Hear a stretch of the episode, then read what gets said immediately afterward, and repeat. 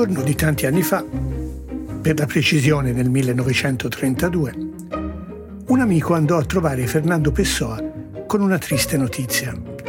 Il garzone della tabaccheria, dove entrambi andavano a comprare le sigarette, si era suicidato. Poveretto, pensò il poeta portoghese, anche lui esisteva. Ce n'eravamo dimenticati tutti. Così, forse spaventato da questo pensiero, proprio per non dimenticarlo, decise di fissare sulla carta le sue emozioni. Quel suicidio, scrisse, dimostrava che anche quel garzone aveva un'anima, aveva passioni, aveva angosce, tutte cose che sono indispensabili per uccidersi. Eppure adesso di lui restava soltanto il ricordo di un sorriso stolto sopra una giacca di fustagno sporca e con le spalle disuguali. Soltanto questo restava ormai di quel commesso, che presto sarebbe diventato calvo e che non aveva avuto il tempo di diventarlo, di quel garzone che secondo il poeta rappresentava tutti noi, l'intera umanità.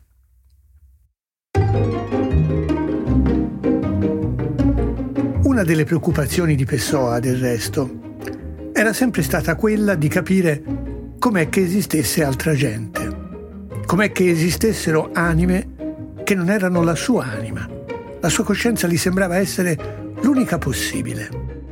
Perciò nessuno, secondo lui, ammetteva davvero la reale esistenza di un'altra persona. Guardiamo agli altri, scrisse, così come si guarda un paesaggio, e per di più un paesaggio che è ormai invisibile. Non si vergognava di pensare così perché è così per tutti. Il disprezzo che sembra esistere fra uomo e uomo, l'indifferenza che permette che si uccidano persone senza capire che si uccide come fra gli assassini o senza pensare che si sta uccidendo come fra i soldati, era dovuto per lui proprio a questo, al fatto che nessuno presta la dovuta attenzione alla circostanza che anche gli altri sono anime. Sì. E proprio così Pessoa concluse il suo pensiero. Gli altri non esistono. Ma io mi domando, davvero è sempre soltanto così? Possiamo arrenderci a questo destino? O esiste anche un'altra possibilità per la nostra specie?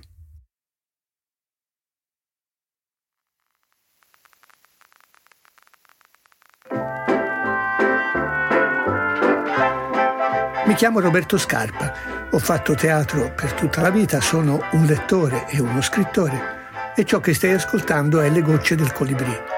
Passeggiate fra storie vere e di fantasia, avventure nella memoria e incontri con persone indimenticabili.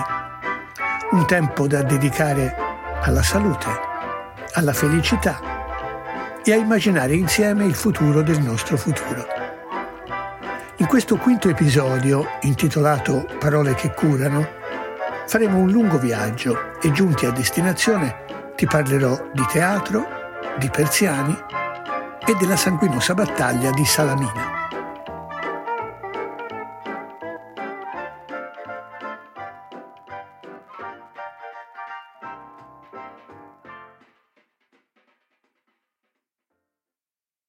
Il Novecento è stato il secolo più sanguinoso e violento di sempre, almeno fino ad ora. E speriamo che il ventunesimo secolo non cambi la graduatoria. Il Novecento, però, è stato anche un secolo di grandi ideali e di conquiste stupefacenti, un secolo nel quale due delle sue menti migliori, Freud e Jung, hanno concepito un metodo, anzi due metodi, interamente basati sull'idea che le parole possano curare. È stato, cioè, anche il secolo della psicanalisi, la disciplina che si prende cura dei malesseri dell'anima. Potremmo a questo punto dare per dimostrata l'affermazione che dà il titolo a questo episodio, e cioè che le parole possiedono la capacità di curare. Così facendo, però, correremmo il rischio di pensare che prima della psicanalisi non fossimo abituati a usare le parole per curarci, ma sbaglieremmo. Perché siccome ovviamente anche in passato i dolori dell'anima esistevano, i nostri avi se ne occupavano almeno quanto noi e per prendersene cura avevano inventato tantissime parole. Parole mitiche, poetiche, filosofiche, religiose. Ma non erano ancora soddisfatti. Miti, filosofia, religione, pur se importanti, non gli sembravano sufficienti. Perciò inventarono anche un altro stile di cura dell'anima, con delle caratteristiche del tutto originali, perché affrontava questi malesseri dell'animo umano non nel chiuso di una piccola stanza e in un rapporto a due, ma al contrario, pubblicamente, all'aria aperta, in spazi enormi, fra tantissime persone. Chiamarono quello stile teatro e ce lo lasciarono in eredità.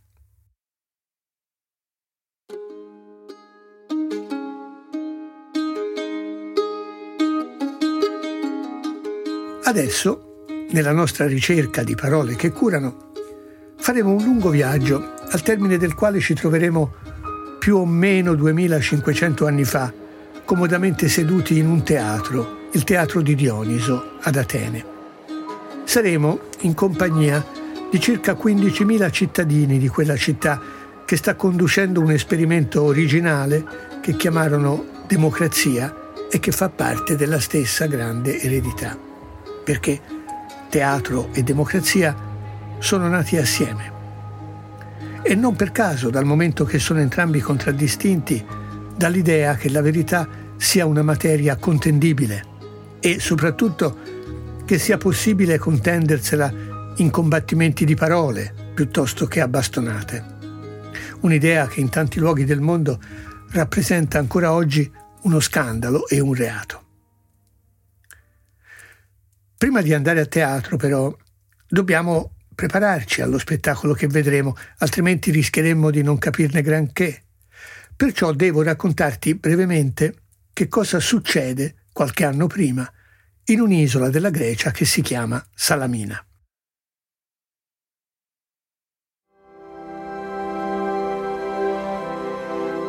È il 480 a.C. e da qualche mese in furia la seconda guerra tra una lega di città greche e l'impero persiano. Sul campo la situazione è nettamente a vantaggio dell'esercito persiano, che è enormemente superiore per numero di uomini e, dopo aver vinto la battaglia delle Termopili, ha anche preso e dato alle fiamme Atene.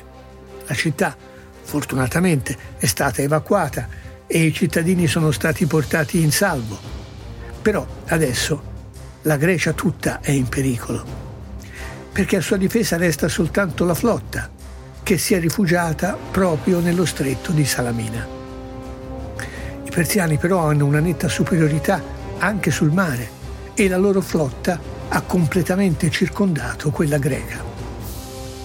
Insomma, a questo punto a Serse, re persiano, sarebbe sufficiente attendere.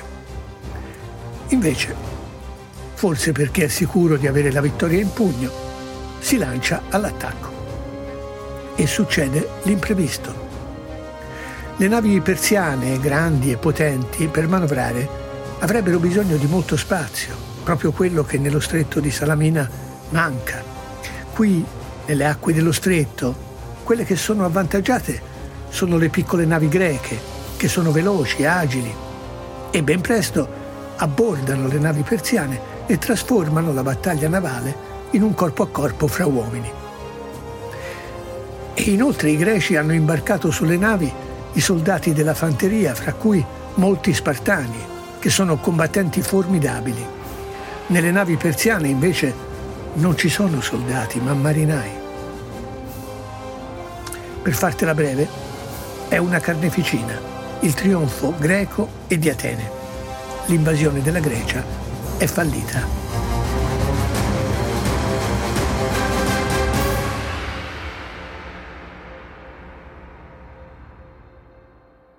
Bene, adesso che conosciamo i fatti, possiamo finalmente andare ad Atene e sederci a teatro. Siamo qualche anno dopo e assisteremo a quello che viene considerato l'atto fondativo del nostro teatro occidentale, il seme del teatro che conosciamo ancora oggi. Questo seme è intitolato I Persiani ed è il primo testo teatrale della tradizione occidentale che ci sia pervenuto interamente, completamente integro.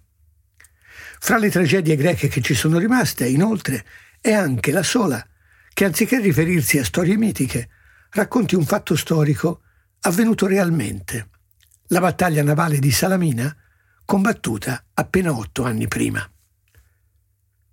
Quindi gli spettatori che siedono accanto a noi sanno molto bene come si svolsero i fatti, anche perché molti di loro, fra cui Eschilo, autore del testo, vi hanno pure preso parte. Stasera però noi non vedremo il luogo di battaglia, no, niente sangue in scena. È proibito ad Atene, severamente proibito. Eschilo perciò ambienta la sua opera a Susa, capitale dell'impero persiano, nel palazzo del re Serse. Lì Eschilo ci presenta subito una regina, la madre di Serse, che è accompagnata da un coro di anziani dignitari di corte che potrebbero somigliare agli oligarchi che circondano Putin. Sono in ansia, in attesa di conoscere l'esito della battaglia. Le notizie non circolano veloci Salamina è lontanissima da Susa e quindi ancora non sanno di essere stati sconfitti e che è stata una carneficina terribile. Gli altri personaggi che conosceremo subito dopo sono un messaggero che porterà la notizia della sconfitta, il fantasma del re Dario, padre di Serse, e Serse, di ritorno sconfitto dalla battaglia. Sono tutti persiani. Non vedremo nessun ateniese in scena nessun ateniese parlerà. Scelta strana. Perché Eschilo ha deciso di far tacere Atene? Beh, semplice. Eschilo non ha bisogno di scrivere nessun personaggio ateniese perché gli ateniesi, con l'eccezione, è bene ricordarlo, delle donne e degli schiavi, li ha già tutti qui, sono già tutti presenti, affollano le gradinate. Infatti non c'è parola, non c'è verso, non c'è silenzio nei persiani che non sia rivolto a loro. Nel testo gli ateniesi non appaiono e sembra che non ci siano perché Eschilo gli ha affidato un altro ruolo, che però è silenzioso e che perciò non prevede parole che Eschilo debba scrivere. Il ruolo degli spettatori ovvio, ma in questo caso spettatori parecchio particolari. E gli ateniesi questo lo capiscono immediatamente. Quasi tutti hanno combattuto a Salamina e hanno qualcuno, un figlio, un parente, un amico da ricordare. Tutti perciò non solo lo capiscono, ma si commuovono. Forse piangono. Eschilo fa parlare soltanto i persiani, perché per lui non è importante solo ciò che avviene sulla scena. È almeno altrettanto importante ciò che avviene sulle gradinate, là dove siedono 15.000 spettatori ateniesi. Perché il teatro, per lui, questo sempre, ma stasera in modo particolare, non è soltanto ciò che ha scritto e che ha provato assieme ai suoi attori. Il teatro per lui è proprio ciò che avverrà stasera, ciò che avverrà fra queste due metà, una che agisce e racconta e una che guarda e ascolta. Solo che dal momento che il ruolo di chi guarda e ascolta è silenzioso, Eschilo non ha bisogno di scrivere niente. Ha solo bisogno di avere fiducia nei suoi spettatori. Devo quindi correggere quello che ho detto poco fa parlando della lista dei personaggi dei persiani. Alla regina Atossa, al re Serse, al messaggero, al fantasma del re Dario e al coro, dobbiamo aggiungere anche i cittadini ateniesi. Anzi, Proprio loro sono i protagonisti di questa serata. Protagonisti muti, ma protagonisti. Infatti, se fossimo davvero stati lì quella sera, avremmo visto 15.000 spettatori silenziosi e attenti che ascoltavano, dalle voci dei loro odiati nemici, come fu che Atene trionfò e che cosa significò quel trionfo. Il racconto di Eschilo è molto dettagliato. Del resto, lo abbiamo detto, lui c'era. Eppure gli ateniesi, che sanno già tutto, che conoscono già la fine di quella storia, quella sera non si perdono una parola di quel che viene detto. Perché? Cos'è che li tiene avvinti? Non certo la trama. Qualcosa che non avevano ancora immaginato. Quella sera comprendono infatti cosa significa essere sconfitti, la tragedia che si abbatte sui vinti. Eschilo, ai suoi concittadini, ai suoi compagni, mostra concretamente che i persiani non sono soltanto nemici, non sono soltanto carne e ossa, o come dice Pessoa, cotolette del destino. No. Oltre ad essere questo, i persiani sono anche persone, proprio come noi. Esistono. Gli altri esistono.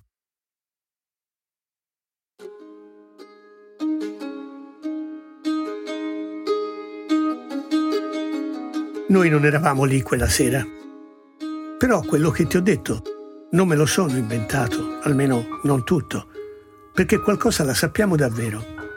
Sappiamo, per esempio, che la scelta di Eschilo ebbe un grande successo e venne apprezzata. Venne tanto apprezzata che il pubblico gli assegnò la vittoria, sì perché il teatro per i greci era anche una competizione, gli assegnò la vittoria nelle Dionisie del 472 a.C. Ovviamente nel testo di Eschilo non c'è nessun dubbio né sulla giustezza della vittoria greca né su dove si trovino il bene e il male. A vincere sono stati i migliori. Questa è una certezza granitica. Il che non gli impedisce però di chiedere ai suoi spettatori, oltre che di gioire al ricordo del proprio trionfo, di fare un altro sforzo, di fare qualcosa in più, provare a comprendere l'esistenza dei persiani e commuoversi per le loro sofferenze. Perché lo fa? Io credo che lo abbia fatto perché desiderava che gli ateniesi, sentendo che cosa si prova a essere persiani, che cosa si prova a essere sconfitti, comprendessero meglio anche che cosa significa vincere. Credo lo abbia fatto per aiutare i suoi spettatori a comprendere che anche gli altri esistono, perché questo per lui significava essere ateniesi. Ma esiste una parola che esprime questo sforzo che Eschilo chiese ai suoi concittadini? Certo che esiste. Questo sforzo noi oggi lo chiamiamo immedesimazione. E che cos'è precisamente l'immedesimazione? E com'è possibile provarla? Come si può calarsi nei panni di un altro, nella sua condizione materiale e psicologica? Bene. La scoperta da parte di un gruppo di ricercatori dell'Università di Parma di un tipo di neuroni i neuroni specchio, ha finalmente dato, sembra, una risposta a questa domanda. Questi gruppi di neuroni, infatti, si attivano sia quando compio un'azione, sia quando guardo qualcuno che compie la stessa azione. E la stessa cosa si verifica anche con le emozioni. Se vedo qualcuno piangere o ridere, soffrire o gioire, si attivano in me aree cerebrali simili a quelle che si attiverebbero se fossi io a vivere in prima persona quelle stesse esperienze. Ecco perché riesco a capire cosa stanno facendo gli altri. Ecco perché riesco a sintonizzarmi sulle emozioni che stanno provando. Perché questi neuroni lavorano anche quando non ne sono consapevole, e mi aiutano a comprendere il prossimo, che cosa sta facendo, che cosa sta vivendo. Ovviamente però questi neuroni si fermano qui. Non mi dicono poi anche che cosa devo fare di ciò che mi hanno aiutato a comprendere. Non mi danno consigli su come devo comportarmi. Non mi dicono cioè se essere felice, che tu sia felice, o dispiacermi di questo e invidiarti, se commuovermi per le tue sofferenze o gioirne. Quelle sono cose che devo decidere io. Ed Eschilo non ebbe dubbi su che cosa decidere e su che cosa chiedere ai suoi spettatori. Gli chiese di commuoversi anche per le enormi sofferenze del popolo persiano. Lo fece, credo, non perché fosse un pacifista, ma perché voleva mostrare tutto ciò che si nasconde nella vittoria, insidie comprese. Infatti, illuminata dalla sofferenza dei persiani, quella sera la vittoria si mostrò con tutte le sue ombre. E così gli ateniesi, quella notte, videro chiaramente che essere persiani significava provare un dolore smisurato. Significava chiedersi disperati se esisteva rimedio. Significava riconoscere che la sofferenza appartiene al destino dell'uomo ed è la punizione per anime senza Dio che hanno oltrepassato ogni misura. Sentirono però che era stata fatta loro anche un'altra domanda. Che cosa significa essere ateniesi e vincitori? Ed ecco le parole precise con cui Eschilo la formulò ai suoi concittadini. Cito. Anche fra tre generazioni le caterve di cadaveri spiegheranno senza parole agli occhi degli uomini che chi è nato per morire non deve far grande oltre misura la sua anima. Il folle eccesso è un fiore che genera la spiga della rovina. Resta solo da mietere un raccolto di dolore. Guardate questi eventi, guardate questo dolore e ricordatevi d'Atene e della Grecia. Non bisogna disprezzare il Dio dell'attimo e, invaghiti d'un bene altrui, dissipare la propria felicità. Cercate piuttosto la gioia dell'anima giorno per giorno. Non serve a nulla la ricchezza ai morti. Perché sì, Atene aveva vinto, è vero. E questa era una buona cosa, un'ottima cosa. Ma la vittoria genera orgoglio l'orgoglio superbia, la superbia arroganza. Eschilo aveva sentito crescere questi sentimenti nella sua amata città e adesso pensava fosse necessario intervenire.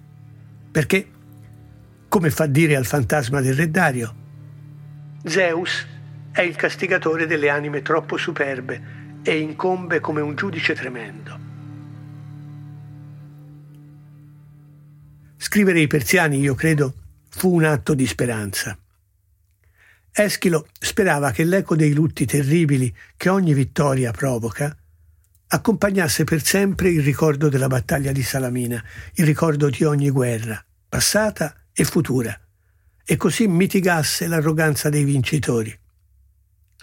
Il destino ci ha poi fatto il bello scherzo di far sì che il testo che fonda la nostra letteratura drammatica fosse, fra tanti, proprio i persiani. Forse voleva prendersi gioco di noi. O forse, chissà, era un destino intelligente e voleva suggerirci qualcosa, un'idea di teatro.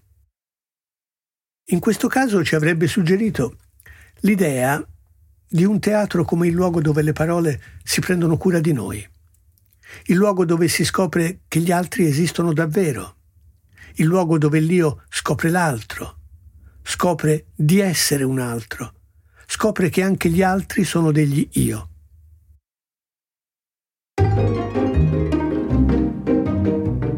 Non poteva certo immaginare Eschilo il miracolo che ha fatto giungere le sue parole intatte fino a noi. Credo però sarebbe contento di sapere che ancora oggi ci aiutano a comprendere la circostanza che anche gli altri hanno un'anima. Perché sì, confessiamolo, su questa cosa Pessoa aveva ragione, gli altri non esistono. E proprio perché ha ragione, siccome sappiamo che ha ragione, per riuscire a farli esistere, o almeno per provarci, dobbiamo fare uno sforzo aggiuntivo rispetto a ciò che ci consentono i neuroni specchio anche perché di quelli non abbiamo alcun merito. Ne siamo dotati insieme a molti animali. È la natura che ce li ha forniti. Ne sono dotati anche i carnefici. A loro, per esempio, servono per capire che le loro vittime stanno soffrendo e quanto stanno soffrendo. Ecco perché, come fece Eschilo, anche noi dobbiamo fare qualcosa di più, uno sforzo ancora, provare a uscire dai confini della nostra pelle e fare un viaggio che ci conduca verso gli altri, con rispetto, con ascolto, con curiosità, con fiducia.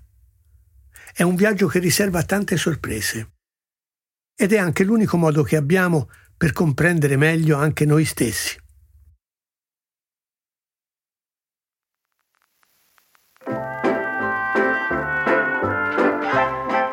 Le gocce del colibrì pubblica i suoi nuovi episodi il primo fine settimana di ogni mese sui canali Google Podcast e Spotify. Se lo preferisci, potrai andare sul sito www.robertoscarpa.com, iscriverti alla mailing list e in questo modo riceverai automaticamente una newsletter ogni nuova uscita. Chi poi fosse interessato, scrivendo a inforobertoscarpa.gmail.com potrà mandarci consigli e richieste e chiedere una copia in formato PDF dei testi degli episodi con i riferimenti ai libri e agli autori citati. Le gocce del colibrì non ha sponsor né fini commerciali, per cui, se non ti abbiamo annoiato, ti chiediamo di aiutarci a farlo conoscere, invitando a partecipare anche i tuoi conoscenti e amici.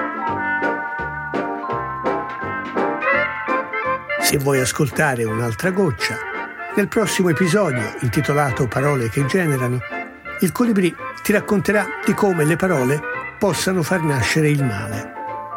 E poi della saggezza di certi nostri antenati, di un'originale versione della Genesi, di un tempo antico chiamato tempo del sogno, di fantastiche strade chiamate vie dei canti e per concludere di come le parole sappiano essere materne. La squadra che realizza le gocce del colibrì è composta da Francesco Petri, Teresa Rosalini e Pietro Scarpa. Come in ogni squadra che funzioni, i ruoli hanno una certa fluidità.